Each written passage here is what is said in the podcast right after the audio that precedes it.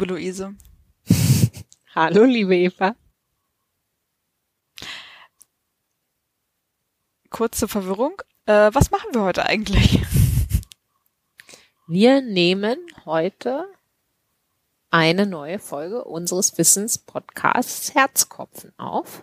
Und ich glaube, wir nähern uns jetzt so langsam aber sicher schon bald der zweistelligen Marke, obwohl wir, mm. glaube ich, noch nicht ganz da sind, aber. Ja, wir nähern uns. Das heißt, wir müssen, wir müssen schon mal äh, vorsorglich uns auf dieses Jubiläum einstimmen. Okay. Ich werde ab heute daran arbeiten, mich darauf einzustimmen. Sehr gut. ja, ähm, was ist unser Podcast nochmal? Äh, äh, äh, unser Podcast ist, äh, wie du gesagt hast, ein, ein Wissenspodcast, wo wir uns gegenseitig sozialwissenschaftliche Forschung vorstellen. Ja, genau. Und ähm, wir beide sind selber auch äh, empirisch forschende Sozialwissenschaftlerinnen, Ökonomen, um genau zu sein.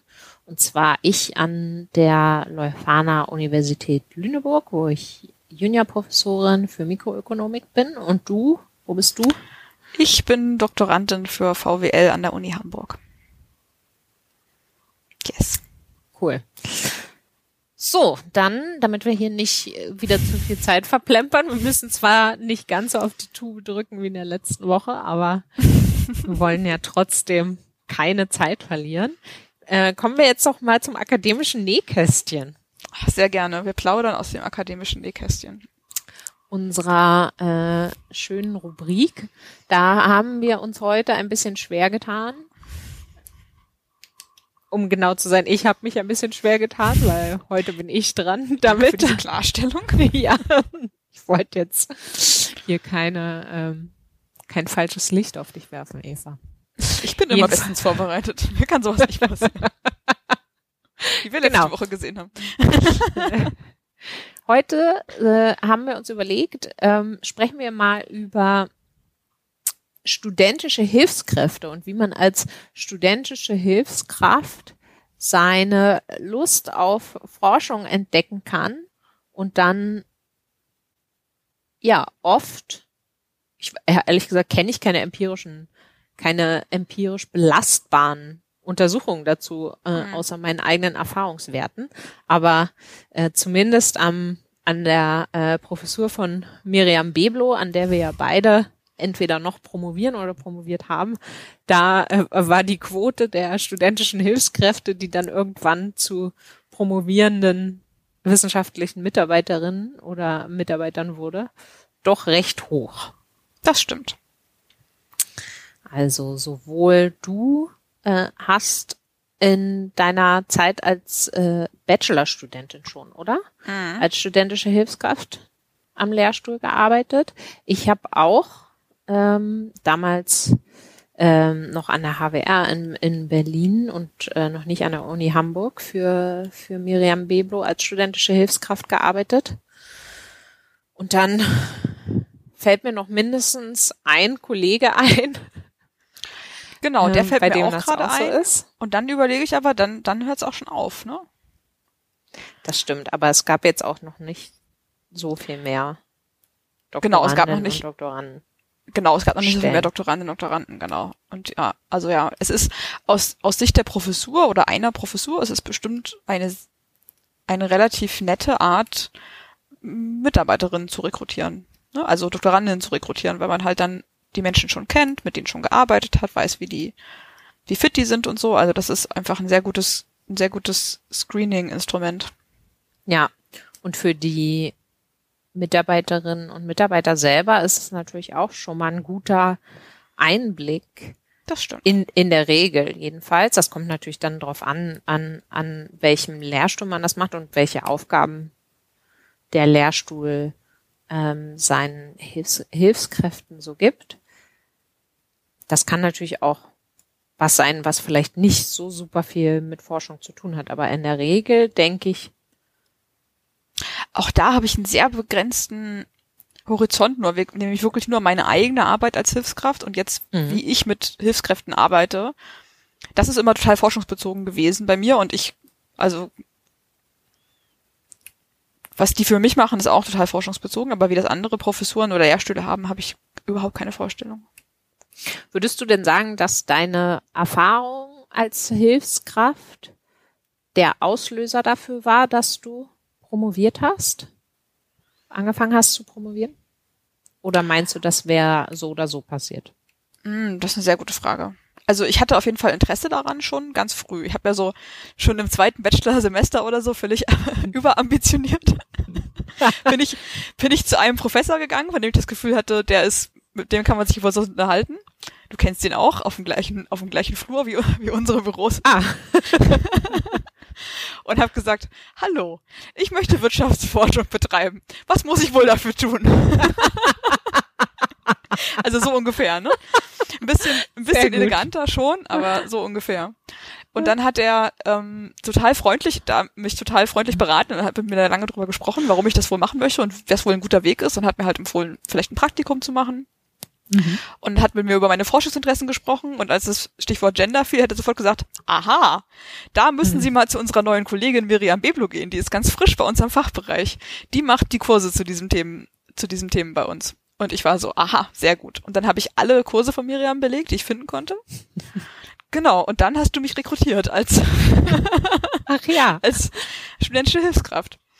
Und also, also das Interesse für Forschung war schon da auf jeden Fall, aber ja. ob ich, also, ne, ich hätte, wäre ich jetzt an einen Lehrstuhl geraten, wo ich eine ganz fürchterliche Erfahrung gemacht hätte, mhm. dann hätte das diese, dieses Interesse bestimmt auch wieder im Keim ersticken können. Also, ja. es hat natürlich diesen Wunsch extrem befruchtet, dass ich halt, ähm, da im Lehrstuhl sehr früh sehr spannende Aufgaben bekommen habe, ne, die ja. halt wirklich auch mit Forschung sehr nah an der Forschung dran waren so und nicht irgendwelchen langweiligen Bürokram gemacht habe. Ja. Und insofern hat es dann, also die insgesamt waren es ja knapp über zwei Jahre, glaube ich, haben auf jeden Fall diesen Wunsch extrem gefestigt. Das kann man schon sagen, ja. Hm. In den USA ist es ja so, dass das jetzt mehr und mehr, äh, habe ich mitbekommen, quasi zur Voraussetzung wird, überhaupt zu einem Promotionsprogramm zugelassen zu werden. Mhm. Also das System da ist ja sowieso ein bisschen anders. Ne? In der Regel ähm, gehen die ja mit ihrem Bachelorabschluss mhm. auf den Arbeitsmarkt und ein Master macht man eigentlich nicht. Äh, nur wenn man eben promoviert, ist das quasi, sind so die ersten, das äh, variiert so ein bisschen über die Hochschulen, aber die ersten ein mhm. bis zwei Jahre äh, sind im Prinzip so wie bei uns das, das Masterstudium, also dass man mhm. da hauptsächlich noch Kur Kurse hat, ähm, in, so, in so einer richtigen Programmstruktur studiert, ähm, Klausuren schreibt und so weiter. Mhm. Jetzt muss man ähm, der Korrektheit halber sagen, dass in zumindest in der VWL, ich weiß nicht, wie es in anderen Fächern ist, es inzwischen auch in Deutschland solche strukturierten mhm. Programme gibt, die das auch so machen, die sozusagen zusätzlich zu dem Master. Genau, die dann, aber auf den Master dann trotzdem aufsetzen. Genau, ne? ja. genau, die setzen trotzdem auf den Master auf. In der Regel. Weiß nicht, ob die manchmal auch Ausnahmen machen. Also tatsächlich wird das an der Uni Hamburg gerade testweise eingeführt. Mhm. Äh, ich habe jetzt gerade den Begriff dafür vergessen. Es gibt einen Begriff dafür äh, sowas wie Turbo PhD, aber das ist es natürlich nicht, sondern es klingt besser als Turbo PhD. Aber es ist genau, also es ist genau der Versuch, Leute nach dem Bachelor schon abzuwerben sozusagen oder ja. anzuwerben für ein, ja. für ein Promotionsprogramm. Ja. Ja. Und das, worauf ich eigentlich hinaus wollte, der Bezug zur, zur studentischen Hilfskraft, ne, ist, dass in, in, an vielen Unis dass inzwischen jetzt üblich ist, dass man, um zugelassen zu werden zu so einem Promotionsprogramm, je nach Programm ein bis zwei Jahre Erfahrung vorweisen muss als Vollzeit Research Assistant. Das ist eine mir völlig neue Information, ehrlich gesagt. Das ist auch der totale Wahnsinn, finde ich, mhm. persönlich. Also, naja, ich meine, ich habe jetzt auf Twitter letztens so eine Diskussion gelesen, wo ich auch so ein paar Argumente von Leuten gehört habe, die ich ganz einleuchtend fand, warum das auch positiv sein kann. Aber bisher habe ich das eigentlich immer als, als eine ziemliche Ausbeutung wahrgenommen, weil diese, diese Leute, die werden richtig, richtig schlecht bezahlt und ähm, sitzen da, darüber haben wir ja auch schon mal gesprochen, wie, wie, wie PhD-Studentinnen und, und Studenten auch, in der Regel irgendwo im Keller. Einem fensterlosen, ungeheizten ja, Raum. Ja, genau. genau. Und machen da eben äh, ja in der Regel halt äh, Datenarbeit. Hm. Und ich meine, der sozusagen der Vorteil ist natürlich, die lernen die Arbeit kennen und finden raus, ob das wirklich was für sie ist, ist so ein bisschen genau. das Argument. Wollte ich, wollte ich gerade sagen. Ich hätte jetzt, ich hätte jetzt, hättest du es nicht gesagt, auch direkt mal versucht, Advocatus Diaboli zu spielen und erstmal ja. Gegenargumente zu sammeln, warum das wohl eine gute Idee sein könnte. Und das wäre meine erste Idee gewesen, dass ähm, der Abbrecherquote bei ähm, Doktorandinnen, also ich weiß gar nicht, wie hoch sie ist, aber sie ist auf jeden Fall nicht zu vernachlässigen. Mhm. Und ähm, das ist natürlich, das kann fatal sein, vor allem wenn man erst sehr spät in dem Prozess sich entscheidet, das ist doch nichts für mich. Ne? Und dann hat man ja. im schlimmsten Fall halt Jahre seines Lebens vertan für eine Promotion, die nie abgeschlossen wurde. Und, und so hat man nur ein Jahr vertan. genau. Und so hat man Keller. die Möglichkeit, relativ schnell zu merken, das ist einfach nichts für mich. Ne? Das, also, ich hätte gerne ein ja. Büro mit Heizung und Fenster in den nächsten fünf Jahren. Deswegen ja, ja, suche ich mir lieber einen Job in der freien Wirtschaft. So. Und aus der anderen Seite, aus äh, universitärer oder Arbeitgeberinnen-Sicht, ist es halt die, genau dieses, dieser Screening-Prozess, den man sonst klar. nicht hat. Ne? Es ist wie ein extrem langes, sehr aufwendiges Assessment Center. Ja. Ja. Das, da äh, stimme ich dir vollkommen zu.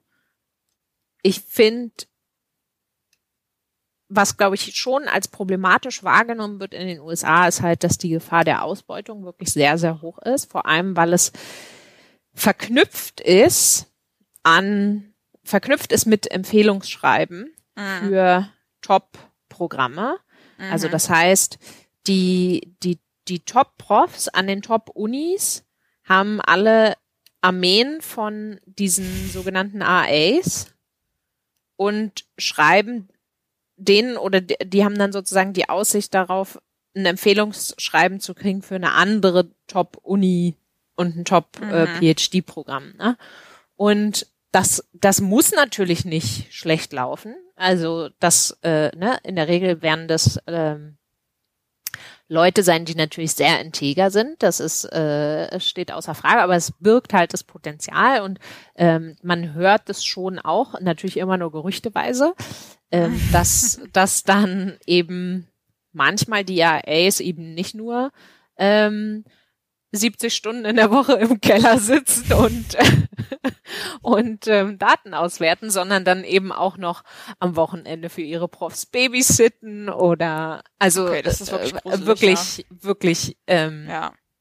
also da ist großes großes ähm, Potenzial für ja. genau Ausbeutung und das ja. ist natürlich das ja und dann ein anderes Problem ist wahrscheinlich weiß ich nicht dass es sehr viel mehr RAs gibt, als dann tatsächlich auch Doktorandenstellen, die zu füllen sind. Und das dann so einen weiteren Flaschenhals äh, schafft. Ja, das ist das, das, well, naja, ich glaube ehrlich gesagt, da gibt's eigentlich gar keine Constraints. Ich glaube, was die hm. Unis machen, ist ja eher rausprüfen. Das mhm. heißt also formal kriegen dann vielleicht alle mhm. Zugang, aber das heißt dann nicht, das heißt ja nicht, dass sie dann nicht letztlich trotzdem ihre ersten ein, zwei Jahre ähm, ja. nicht überleben. Das ist bestimmt ein Thema mal für eine, für eine andere Folge, aber ich bin dann bei sowas immer sehr froh, wenn ich sowas über sowas nachdenke und sowas höre, bin ich mal sehr froh, dass ich in Europa oder in, vielleicht auch konkret in Deutschland äh, meine universitäre Karriere gestartet habe, weil ich nicht weiß, ob ich dieses doch noch mal krassere und kompetitivere und ja. härtere System in den USA durchgestanden hätte. Ja. Ja, also ich glaube auch, da wird da wird ganz anders ausgewählt und es ist nicht nur, nicht nur äh, Kompetenz und das Interesse oder das Brennen für die Forschung, sondern da werden einfach noch, da sind einfach wirklich noch andere äh, Fähigkeiten nötig, um, mhm. Um da zu überleben. Und das ist auch, ich finde auch, es ist nicht unbedingt klar, äh, dass dann daraus die besseren äh, Forscherinnen und Forscher am Ende äh, entstehen. Ja. Also ich meine, ja gut, da würde man, da würde jetzt vielleicht jemand äh, argumentieren, naja, wenn man in die in die Top, Top, Top, Top, Top Forschung guckt, zumindest jetzt in der VWL, die ist schon sehr äh, stark dominiert natürlich durch amerikanische äh, Forscherinnen oder oder Forscherinnen und Forscher an amerikanischen Universitäten würde vielleicht Aber jemand das muss ja anführen. nicht Qualität sein. Nee, eben. Ja, ja, ja, genau. Aber das könnte man jetzt natürlich sozusagen Das als, stimmt. als Argument heranziehen. Das macht dann wieder ein ganz anderes, das macht dann nochmal ein neues Thema auf, ob das jetzt wirklich, Mhm. genau, ob das jetzt wirklich dann Qualität oder Netzwerke sind und so weiter, die, die dafür sorgt, dass die, äh, dass die besser publizieren im Schnitt. Aber das ist ein Thema für eine andere Folge. Das ist so ein Punkt, wo wir uns Notizen machen sollten wahrscheinlich. Ja, ne? Um nicht dann ja. wieder irgendwann da zu sitzen und denken, was wollten wir nochmal demnächst alles im akademischen Nähkästchen besprechen? Genau. An dieser Stelle mache ich eine Notiz und Toll. wir klappen zu. Wir klappen zu. Zack, Nähkästchen zu. Sehr schön, vielen Dank. Das war sehr interessant. Interessanter Gedankenanstoß. Dann, ähm, während du notier notierst, leite ich über zum Papier der Woche, das ich diese Woche vorbereitet habe. Ja. Ich habe mir gedacht, ich mache mal einen Quotenschlager Mm. und äh, habe mitgebracht. Und ein Feel-Good-Thema? Fragezeichen? Ja, bestimmt auch. Je nachdem, aus welcher Perspektive man es betrachtet. Kann, hat es Potenzial für viel gut und aber auch für nicht so viel gut. Weiß ich nicht genau. Okay. Sag du es mir nachher. okay. Ähm, auf jeden Fall ist, heißt das Papier, das ich heute vorstellen möchte, oder hat den Titel Effect of Online Dating on Assortative Mating, Evidence from South Korea. Und ist von Su Yang Lee, Su Yang Lee, sorry, im Journal of Applied Econometrics erschienen und zwar schon 2015. Mhm. Also jetzt nicht so brandneu wie unsere Papiere aus der letzten Zeit, aber ähm, ich würde jetzt sagen, 2015 ist auch noch nicht völlig veraltet und vor allem gibt es seitdem kein neueres publiziertes wissenschaftliches Paper zu dem Thema und ich äh, hatte mich so ein bisschen in das Thema verliebt, weil ich mich unterhalten habe mit Miriam Beblo, die berichtet hat vom Gleichstellungsbericht, an dessen Erstellung sie ja beteiligt war Mhm. und hat berichtet, dass sie, ähm, also der Gleichstellungsbericht ist noch nicht erschienen, der wird aber sehr interessant, wie wir beide schon wissen, weil wir das Inhaltsverzeichnis schon gesehen haben, weil wir an der Quelle sitzen. Dürfen ähm, wir das überhaupt der hat- verraten öffentlich, Eva, dass wir das Inhaltsverzeichnis Ich glaube schon. Das Inhaltsverzeichnis ist doch, glaube ich, ist doch, glaube ich, gefahrlos, oder? Okay, gut. Okay, also falls nicht, hoffen wir mal, dass niemand zuhört, der uns das, daraus einen Strick drehen kann. Uns Also, oder Miriam Beblo. ja. Nein, ich glaube, das ist, das dürfte problemlos sein. Und was man, glaube ich, auch verraten darf, hoffe ich, ist, dass es äh, sich mit Digitalisierung beschäftigt thematisch dieses Jahr. Mhm. Ähm, so kamen wir nämlich ähm, auf das Thema. Miriam hat erzählt, dass sie, also am Ende ist nur eine Fußnote geworden, aber sie hat dafür recherchieren lassen zum Thema ähm, Algorithmen von Online-Dating-Plattformen. Mhm.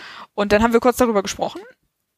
Ähm, und ähm, sie meinte so, ja, also sie hat unsere studentische Hilfskraft dazu recherchieren lassen. Der hat sogar ein kurzes Paper dazu geschrieben. Das kann man sich doch mal angucken. Das ist ganz spannend. Und ähm, der hat halt auch ein bisschen wissenschaftliche, ökonomische Forschung zu dem Thema gefunden. Und da war ich halt direkt Feuer und Flamme und dachte, das ist doch ein Thema, was sich sehr gut für den Podcast eignet. Ja. Und Spannend. ähm, genau, das, was das von äh, Su Yang Li, was ich jetzt gefunden habe, das ist halt das aktuellste veröffentlichte, was ich gefunden Mhm. habe zu dem Thema. Ähm, genau, und außerdem finde ich, ähm, haben wir noch viel zu wenig Familienökonomik bis jetzt im Podcast gemacht. Oh ja, das stimmt. Und auch wenn das eigentlich dein Steckenpferd ist, mache ich jetzt einfach mal einen Aufschlag. Sehr gut. Genau, und zwar der Ausgangspunkt ist ähm, dieser Befund, das ist ein empirischer Befund ähm, von, ja, sag mal, Luise, was ist eigentlich ein guter deutscher Begriff für Marital Sorting? Ah. Oh Gott. ähm, also Marital Sorting. Da erwischst du mich jetzt kalt. Sorry. Also, weil ich habe, mir ist ja auch keine Übersetzung eingefallen, aber Ja. also was es halt, was es halt beschreibt, ist dieses Phänomen, dass ähm, Gleich und Die- gleich gesellt sich. genau gern. im Prinzip gleich und gleich gesetzt sich gern. Genau. Also dieses Also Phänomen wobei von, natürlich Sorting könnte ja auch könnte theoretisch auch ungleich gesellt sich gern zu ungleich sein. Also ist erstmal nicht wirklich klar, in welche Richtung. Also, genau. aber beide, umfasst beide Sprichwörter, Gegensätze ziehen sich an und gleich mhm. und gleich gesellt sich gern. Ja, in, mit diesen beiden Sprichwörtern hat man eigentlich Marital Sorting sehr gut beschrieben. So. Und dann muss man halt nur noch drüber nachdenken, für welche Charakteristika jeweils das eine oder das andere gilt. Ne? Ja. Also genau, grundsätzlich ist es der Befund, dass eben Ehepartner ähm, also die Charakteristika von Menschen, die sich die als Paar zusammenfinden, dass die nicht zufällig sind, sondern dass die ganz ja. oft Mustern entsprechen und systematisch ähm, sind. Und für bestimmte Charakteristika scheint eben zuzutreffen, gleich und gleich gesellt sich gern. Mhm. Und für andere Gegensätze ziehen sich an. Und da gibt es mhm. natürlich dann auch noch Unterschiede über soziale Schichten, über Kulturen, über die Zeit. So, das ja. ist vielleicht ganz kurz zusammengefasst das Phänomen von Marital Sorting. Im Deutschen vielleicht sowas wie Ehesortierung oder so, aber das klingt natürlich fürchterlich. Ja. Ähm, das ist der Ausgangspunkt dieses Papiers und sie sagt also äh, Positive Marital Sorting, also das Phänomen, dass Ehepartnerinnen tendenziell gleiche Charakteristika mhm. haben, also sich relativ gleich sind, ähm, ist empirisch bewiesen. Das stellen wir einfach mal so hin. Das stimmt auf jeden Fall für Charakteristika wie Alter, Bildung, Einkommen. Äh, ja, das sind so die großen. Weiter würde ich mir jetzt an der Stelle gar nicht aus dem Fenster lehnen wollen, glaube ich. Ja. Wobei Bild, Bildung ist auch, dass es so, du hast ja gerade schon gesagt, ne, dass es sich im Zeitverlauf äh, das stimmt. ändert. Das ist jetzt so ein jüngeres Phänomen. Das war früher eigentlich ein klassisches Beispiel dafür, dass ähm, sich ja, sich da in Anführungszeichen Gegensätze angezogen haben. Mhm. Lag vielleicht zum Teil auch daran, dass äh, Frauen damals ja auch noch deutlich weniger Bildung erworben haben als Männer, aber da hat man dann eher eben Paare mhm. gehabt, wo ein Partner, in der Regel der Partner, äh, viel ähm, ein höheres Bildungsniveau hatte als die Partnerin. Ne? Mhm. Ja, fairer Punkt, genau, ja, genau. Das, das ist ja schon mal ein sehr gutes Beispiel dann auch für äh, Negative Marital Sorting. Ja. Mhm. Haben wir das auch gleich abgedeckt. Perfekt. Ähm, unabhängig davon, wie das jetzt sich konkret über verschiedene Länder und über die Zeit ausgestaltet, ist das ein interessantes Phänomen, weil es natürlich Konsequenzen hat für Einkommensverteilung, für soziale Mobilität, für Arbeitsangebot von Frauen, für ja. Fertilität, für ganz unterschiedliche gesellschaftlich relevante Fragen. Ähm, und deswegen ähm, gibt es dazu halt Theorie, also ökonomische Theorien und eben halt auch jede Menge empirische Forschung.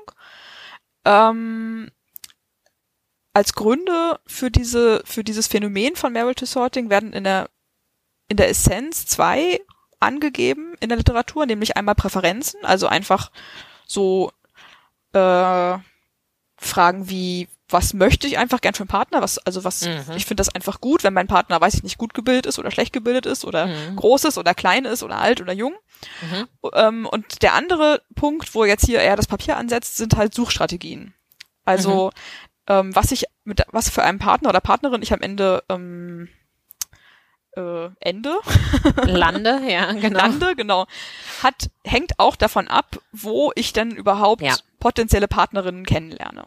Ja. Wenn ich zum Beispiel auf der Arbeit vor allem äh, Menschen kennenlerne, dann ist die Wahrscheinlichkeit relativ groß, dass wir am Ende positiv gesortet sind äh, bezüglich ja. unserer Be Erwerbstätigkeit. Und wenn ja. ich über einen Freundeskreis ähm, Menschen kennenlerne, dann ähm, ne, hat das wiederum Konsequenzen dafür, was das wohl für Charakteristika, äh, was für Charakteristika ja. dieser Mensch wohl hat. Ja. Ähm, der große Heiratsmarkt Uni. Der große Heiratsmarkt Uni, ganz genau. Auch da gibt's ja total äh, spannende und coole Forschungspapiere äh, zu. Ja.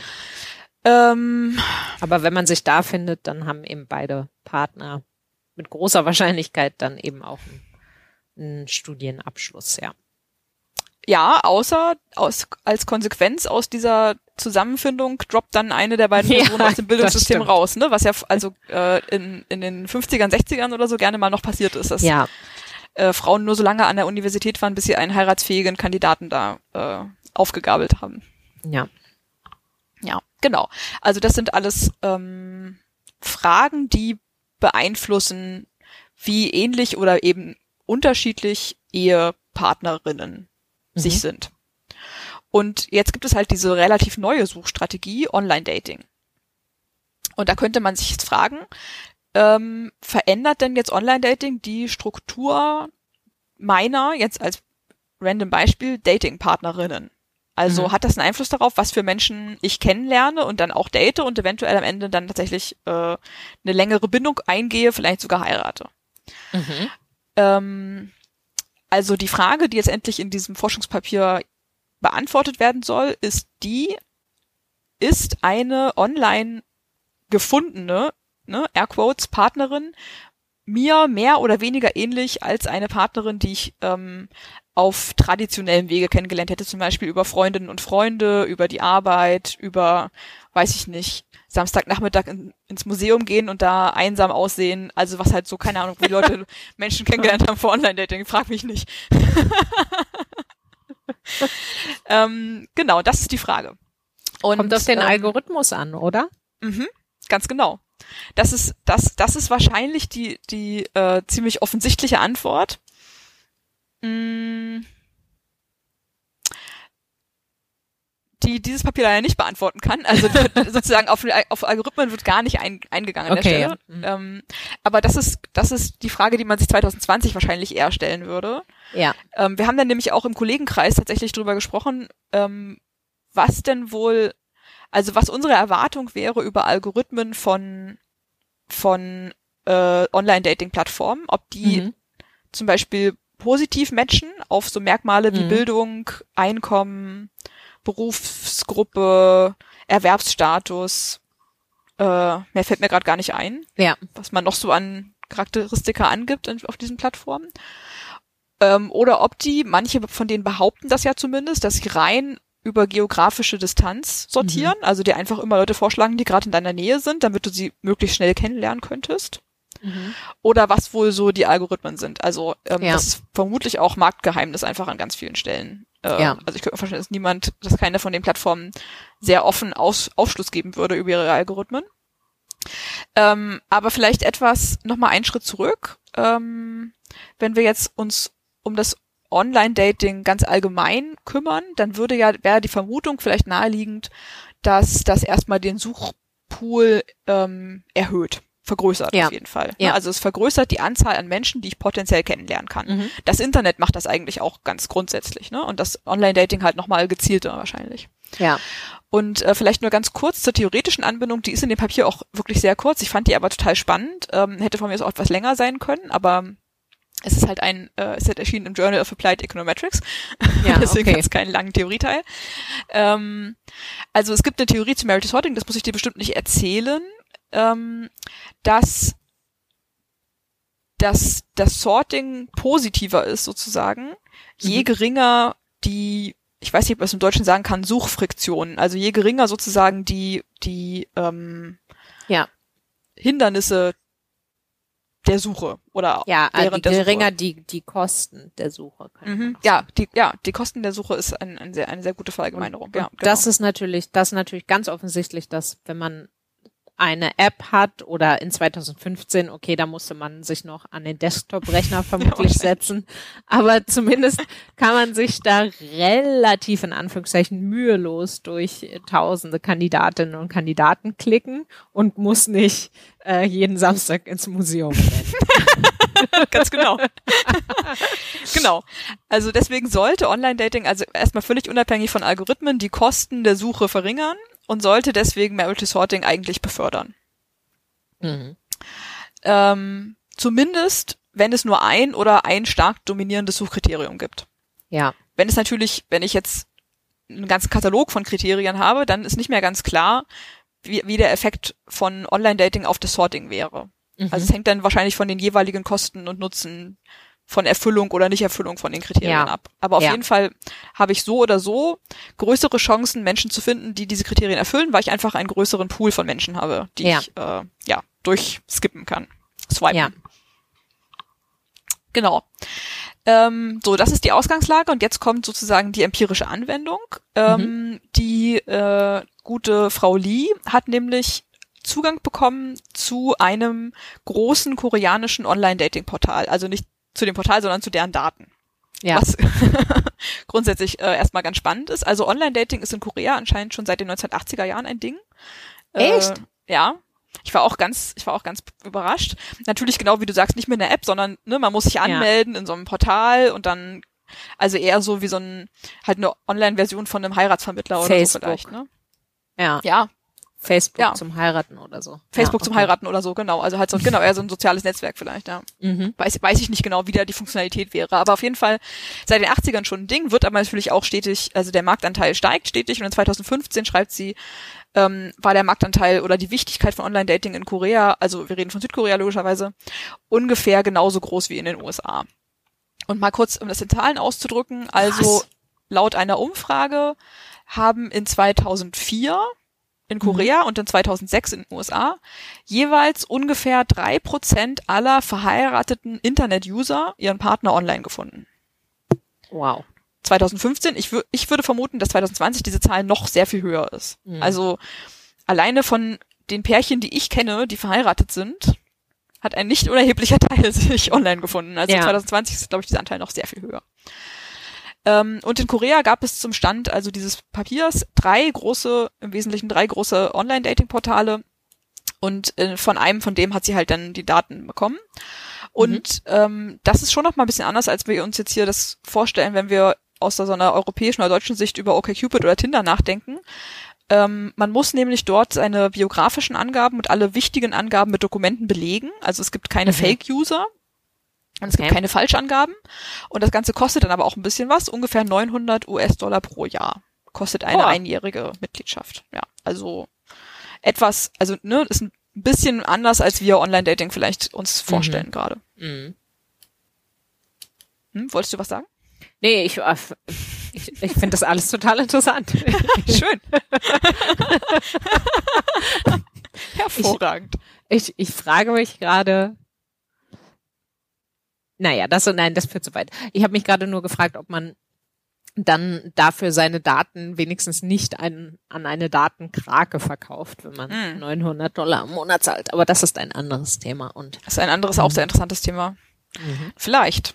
Dafür dann an empirische Sozialforschung. Das ist Aber okay. das ist ja ein, äh, ein, äh, ein Anliegen, das wir gerne unterstützen, im Zweifelsfall. Mhm. Also, ähm, genau. Frau Lee hat dann diesen fantastischen Datensatz von dieser Online-Dating-Plattform und das kombiniert sie mit dem koreanischen Heiratsregister. Also das ist ein Verzeichnis aller neu geschlossenen Ehen, mhm. wo es nicht irre viel soziodemografische Informationen über die Eheschließenden gibt, aber deutlich mehr als in anderen Ländern. Also mhm. deutlich mehr als zum Beispiel in Deutschland, in den USA oder in Japan. Ähm, und sie kombiniert es dann aber auch noch mit Zensusdaten, um das noch etwas reicher zu machen, diesen Datensatz. Aber was heißt jetzt genau kombiniert? Sie kann jetzt nicht die Leute, die nee. in ihrem Online-Dating-Datensatz drin sind, die kann sie jetzt nicht genau identifizieren. Nee, das wäre natürlich der Traum. Äh. Das, das wäre das wäre schön. Aber es wäre auch ein bisschen gruselig. Es wäre auch ein bisschen gruselig, genau. Nein, ja. was das kann sie nicht, deswegen macht sie das Second Best sozusagen. Also mhm. das so argumentiert sie zumindest und ich finde es einigermaßen überzeugend. Das ist wirklich eine schwierige Datenlage einfach tatsächlich. Mhm. Was sie macht ist, sie sucht sozusagen sogenannte statistische Zwillinge mhm. im Heiratsregister dann jeweils ja. von den Leuten. Also sie sucht Menschen, die für alle beobachtbaren Merkmale identisch sind. Mhm. Und zwar sucht sie dann sozusagen jeweils ein Paar und ein Teil dieses Paars ist dann jeweils in der Online-Dating-Plattform und der andere Teil dieses Paars ist im Heiratsregister. Mhm. Und dann vergleicht sie die. Und ähm, das, so ist halt die Annahme, kann man gucken, was, was für einen Partner oder eine Partnerin hätte sich die gleiche Person ausgesucht, wenn sie nicht auf der Online-Dating-Plattform wäre. Mhm. Du guckst kritisch? Ja, aber du gerade, was ich jetzt gerade nicht verstanden habe, war, du hast gesagt, sie vergleicht zwei unterschiedliche Partner in den Datensätzen. Aber ich würde jetzt denken, wenn sie statistische Zwillinge sucht, dann ähm, vergleicht sie vergleicht sie dann nicht den Teil des Paares den gleichen Teil des Paares in beiden Datensätzen? Ja, ja, das wollte ich gesagt haben. Ja, dann okay. habe ich mich sehr missverständlich ausgedrückt. Also, vielleicht habe vielleicht hab ich auch einfach den äh, können. Okay. Keine Ahnung. Nehmen wir mal ein konkretes, versuchen wir mal mit einem konkreten Beispiel. Also angenommen, äh, keine Ahnung, angenommen, meine Mutter wäre auf einer Online-Dating-Plattform gewesen, hätte da meinen Vater kennengelernt. Ja, mhm. dann hätte, dann wüsste sie von meiner Mutter alle möglichen Sachen, die sie auf dieser Online-Dating-Plattform angegeben hat. Wie alt sie ist, was sie für einen Bildungsstand mhm. hat, ähm, wie viele Ehen sie vorher schon hatte, wie viele Kinder sie hat oder nicht hat, vielleicht auch wie viele Kinder sie haben möchte, also alle möglichen Sachen, die sie über sie mhm. weiß. Und dann sucht sie im Heiratsregister eine Frau, die meiner Mutter möglichst ähnlich ist in ja. all diesen beobachtbaren Merkmalen und guckt, was für einen Partner hat die. Ja, okay. Mhm. Und dann vergleicht sie, wie ähnlich die sie jeweils meiner Mutter oder dem statistischen Zwilling meiner Mutter. Ja, sind. ja, okay, okay. Genau, okay. das ist genau, ja. also das ist die Idee. Ähm, und vielleicht noch ganz kurz, also sie endet dann am Ende mit also sie sucht denn, sie nimmt diese Online-Dating-Plattform und sucht da Leute raus, die gerade frisch geheiratet haben im, im letzten Jahr. Mhm. Und da findet sie für 2002 bis 5 1670 frisch verheiratete Paare, also ungefähr 3340 äh, Leute, für die sie dann statistische Zwillinge sucht und dann jeweils vergleicht, wie ähnlich oder unähnlich sind deren Partnerinnen ihnen selbst. Das, genau. Das heißt aber, sie trifft sozusagen implizit die Annahme, dass all diese Leute in ihrem Datensatz tatsächlich auch einen Partner oder eine Partnerin ge also geheiratet haben. Richtig? Nee, das die, die Annahme trifft sie nicht, sondern das weiß sie, das sieht sie tatsächlich. Ja, bei dem Zwilling, aber nicht bei dem. Doch. Ach so, Ah, okay. Ah, die okay. haben dann das quasi in der Online-Dating-Plattform okay. haben die dann angegeben, ich habe gerade geheiratet. Ah, das hatte ich noch gar nicht kapiert. Okay. Genau, das ist der, das ist, ja, ja, das ist klar, sonst wäre es ein bisschen öde. Ja, nee. genau. okay, okay. Also die, die, die klicken dann irgendwann an, so Freunde, ich bin raus, hab genau. geheiratet. Geheiratet. Ja, genau, ganz genau. Gut. Und äh, tatsächlich geben sie auch nochmal an, ob sie jemanden aus dem Online-Dating geheiratet haben oder dann doch irgendwo anders hm, jemanden okay. kennengelernt haben. Okay. Genau, und so hat sie dann nur Leute, die frisch verheiratet sind und im Online-Dating sich kennengelernt okay, haben. Okay, okay, okay, okay. Ja, ja, ich war gerade nicht sicher. Ich dachte, das alles klar, gut. Genau, das ist genau, das ist das Schöne an diesem an diesem Datensatz eigentlich. Mhm, genau. Okay, cool, ja. Äh, ja, und das war's eigentlich schon. Also das ist wirklich erfrischend äh, einfach das empirische Setup in diesem Papier. Und dann hat sie halt verschiedene Charakteristika, die sie sich anschaut, nämlich Bildungsniveau, dann Altersgruppen und da sagt sie, also sie als, als gleiches Alter nimmt sie eine, eine Spannweite von sechs Jahren. Also wenn mhm. man bis zu sechs Jahre auseinander liegt, ist das noch das gleiche Alter und das ist irgendwie mhm. das, die durchschnittliche Altersunterschied von koreanischen Paaren plus eine Standardabweichung. Also es ist statistisch getrieben, dieses, diese Zahl. Dann eben die, die, die, wie soll man sagen, Ehe, Ehebiografie oder so, also wie viele, wie oft die Menschen schon verheiratet waren, wenn sie vorher schon mal verheiratet waren und ähm, wo sie gegenwärtig wohnen und wo sie aufgewachsen sind. Das sind dann all diese Merkmale, für die sie sich das Marital Sorting sozusagen anschaut. Und da findet sie. Warte mal ganz kurz nochmal, Eva. Mhm. Eine Sache habe ich immer noch nicht kapiert. Was ist denn jetzt sozusagen im, also quasi ihre statistische Kontrollgruppe? Sind das dann Leute in diesem Heiratsregister. Ähm, Heiratsregister, für die sie keine statistischen Zwillinge gefunden hat, nimmt sie bei denen dann quasi an, das sind Leute, die haben geheiratet, aber nicht über eine Online-Plattform oder wie läuft das? Ah, das ist das äh, das ist eine sehr gute Frage. Das ist mh, mm, das ist jetzt ein bisschen unangenehm, aber man kann ja auch mal zugeben, dass man Sachen nicht weiß. Also tatsächlich ist das, also sie, sie löst dieses Problem und sie löst es algebraisch. Und ah. es ist ein bisschen, es war da so ein bisschen ermüdend äh, und ich, also ich, ich glaube ja einfach mal, dass sie das gut macht. Ich habe, also ich hatte dann keine Lust, das sozusagen jetzt im Detail hier vorzustellen. Also was sie macht, okay. ist am Ende, sie zeigt dann mit so einer, mit so, mit so einer halben Seite algebraische Gleichungen, dass unter bestimmten Annahmen sie eine statistische, ähm, ein Stat eine, eine Teststatistik äh, errechnen kann, die sich nur auf Menschen bezieht, die in dem Heiratsregister sind, aber nicht im Online-Dating. Okay. Oder zumindest, also das stimmt nicht ganz, die zumindest nicht auf der Online-Dating-Plattform sind, die sie benutzt. Okay. Die okay. könnten natürlich noch auf einer anderen Online-Dating-Plattform mhm. gewesen sein. Das kann sie nicht ausschließen. Aber das könnte vermutlich, vermutlich könnte das ungefähr so sein, oder?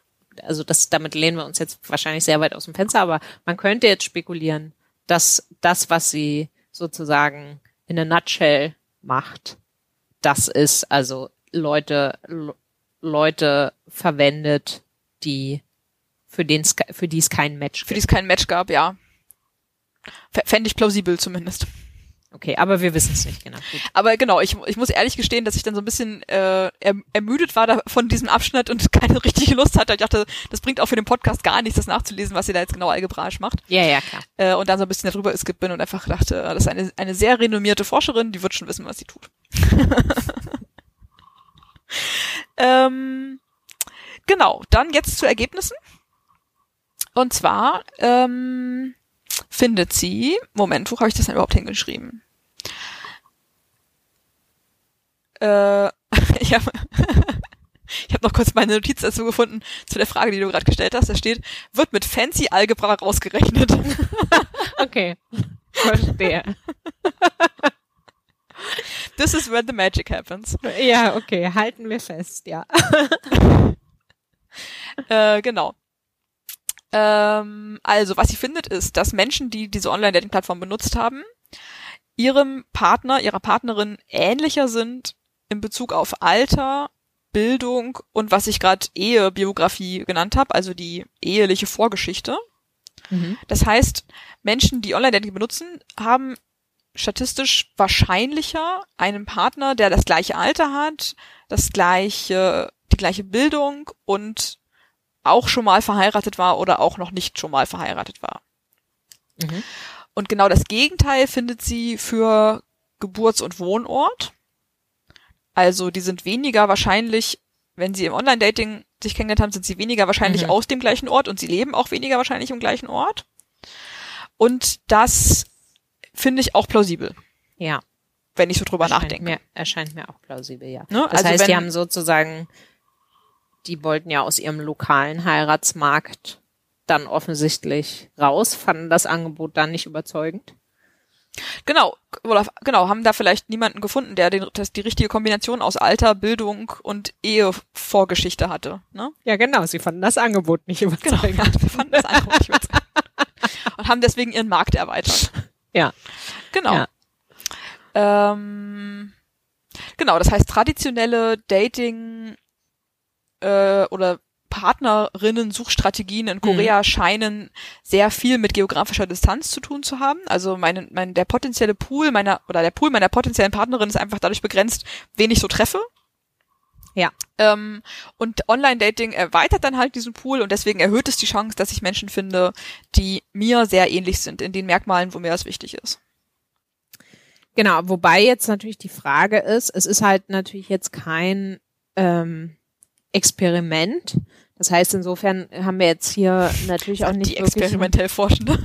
natürlich keinen kein, kein kausalen Effekt. Es könnte ja auch einfach sein, dass Leute, denen das sehr wichtig ist, sich auf mhm. äh, bestimmte Kriterien äh, zu sortieren, eher Online-Dating nutzen, gerade weil sie wissen, dass das im das stimmt. Im lokalen Markt schwierig ist. Ne? Also wenn du jetzt sozusagen das alle stimmt. Menschen zwingen würdest, online zu daten, äh, also sozusagen als als Treatment und eine echte Kontrollgruppe hast, wo du allen verbietest, online zu daten, dann könnte es natürlich sein, dass äh, dass es dann in, bei den Online-Daterinnen und Datern auch wiederum mehr Leute gibt, die sagen, nee, ist mir alles egal. Das Einzige, was mir wichtig ist, ist, dass die Person hier im gleichen Ort aufgewachsen ist wie ich.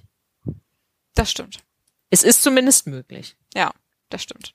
Also fairerweise muss man sagen, sie hat äh, einen Robustheitscheck in ihrem Papier, wo sie sich mit Selektion beschäftigt. Und sie macht dann halt so einen statistischen parametrischen Test, der sozusagen ausrechnen soll, wie stark Selektion sein müsste, um ihre Ergebnisse komplett auf Selektion zurückzuführen. Und da mhm. kommt bei raus ist unrealistisch, aber genau, trotzdem kann man das, aber das nicht ist ja, ausschließen. Ja, ja. ja das genau. ist halt noch mehr Magic, die da ja, genau. passiert. Genau. Halten wir das mal so. Halten wir das mal so fest. Aber sie hat ihr Bestes, sie hat ihr Bestes getan. Das ist ja. Genau. Also du hast mit den Daten, die du, die du zur Verfügung hast, hat sie das Bestmögliche getan und hat genau, ähm, ja. einen interessanten äh, Befund gemacht. Aber ich stimme völlig mhm. zu, dass es spannend wäre, experimentelle Forschung dazu zu sehen oder ja, weiß ich nicht, ist die Frage, ob man bessere Datenquellen noch anzapfen könnte. Aber ja, aus den schon besprochenen Gründen halte ich das für nicht so realistisch. Also ich, ich meine Vermutung wäre ehrlich gesagt, dass die, dass die Dating-Plattformen selber wahrscheinlich so, also nicht komplett äh, exakt solche, aber so ähnliche Experimente vermutlich machen. Ähm, und wenn nicht, hoffe ich, dass da jetzt niemand zuhört und, und die und die nicht damit anfangen. Aber es halt und dich morgen anruft, Frau Görges. Ja. Ich habe gehört, Sie haben da Ideen. Kommen Sie doch mal vorbei in die OkCupid-Zentrale. genau. Ich glaube, wir sind in, in, in der Halböffentlichkeit unseres erweiterten Freundeskreises im Podcast safe. Das stimmt. ähm, nee, aber ich kann mir gut vorstellen, dass die solche Sachen machen. Also ähm, den Leuten, ähm, die ja, die so damit sozusagen experimentieren, wie stark sie die Leute suchen lassen müssen oder nicht. Ne? Mhm. Ähm, das ist natürlich ein bisschen dann ein anderes Setting, aber, aber irgendwelche äh, Experimente in, in die Richtung, dass es solche Experimente gibt in die Richtung, daran zweifle ich eigentlich nicht.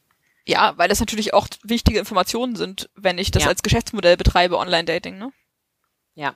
ja. Die Frage ist natürlich aus, aus Perspektive des, äh, der Betreiberin und Betreiber, ist da wirklich das Ziel, den Personen zu guten Matches zu verhelfen oder ist wahrscheinlich nicht, nicht Ziel, ja das stimmt. Wahrscheinlich genau das Gegenteil zu Matches ne? zu verhelfen die gerade schlecht genug sind oder oder sagen wir mal gerade gut genug sind um erstmal zu einer vorübergehenden Beziehung zu führen aber keine ja.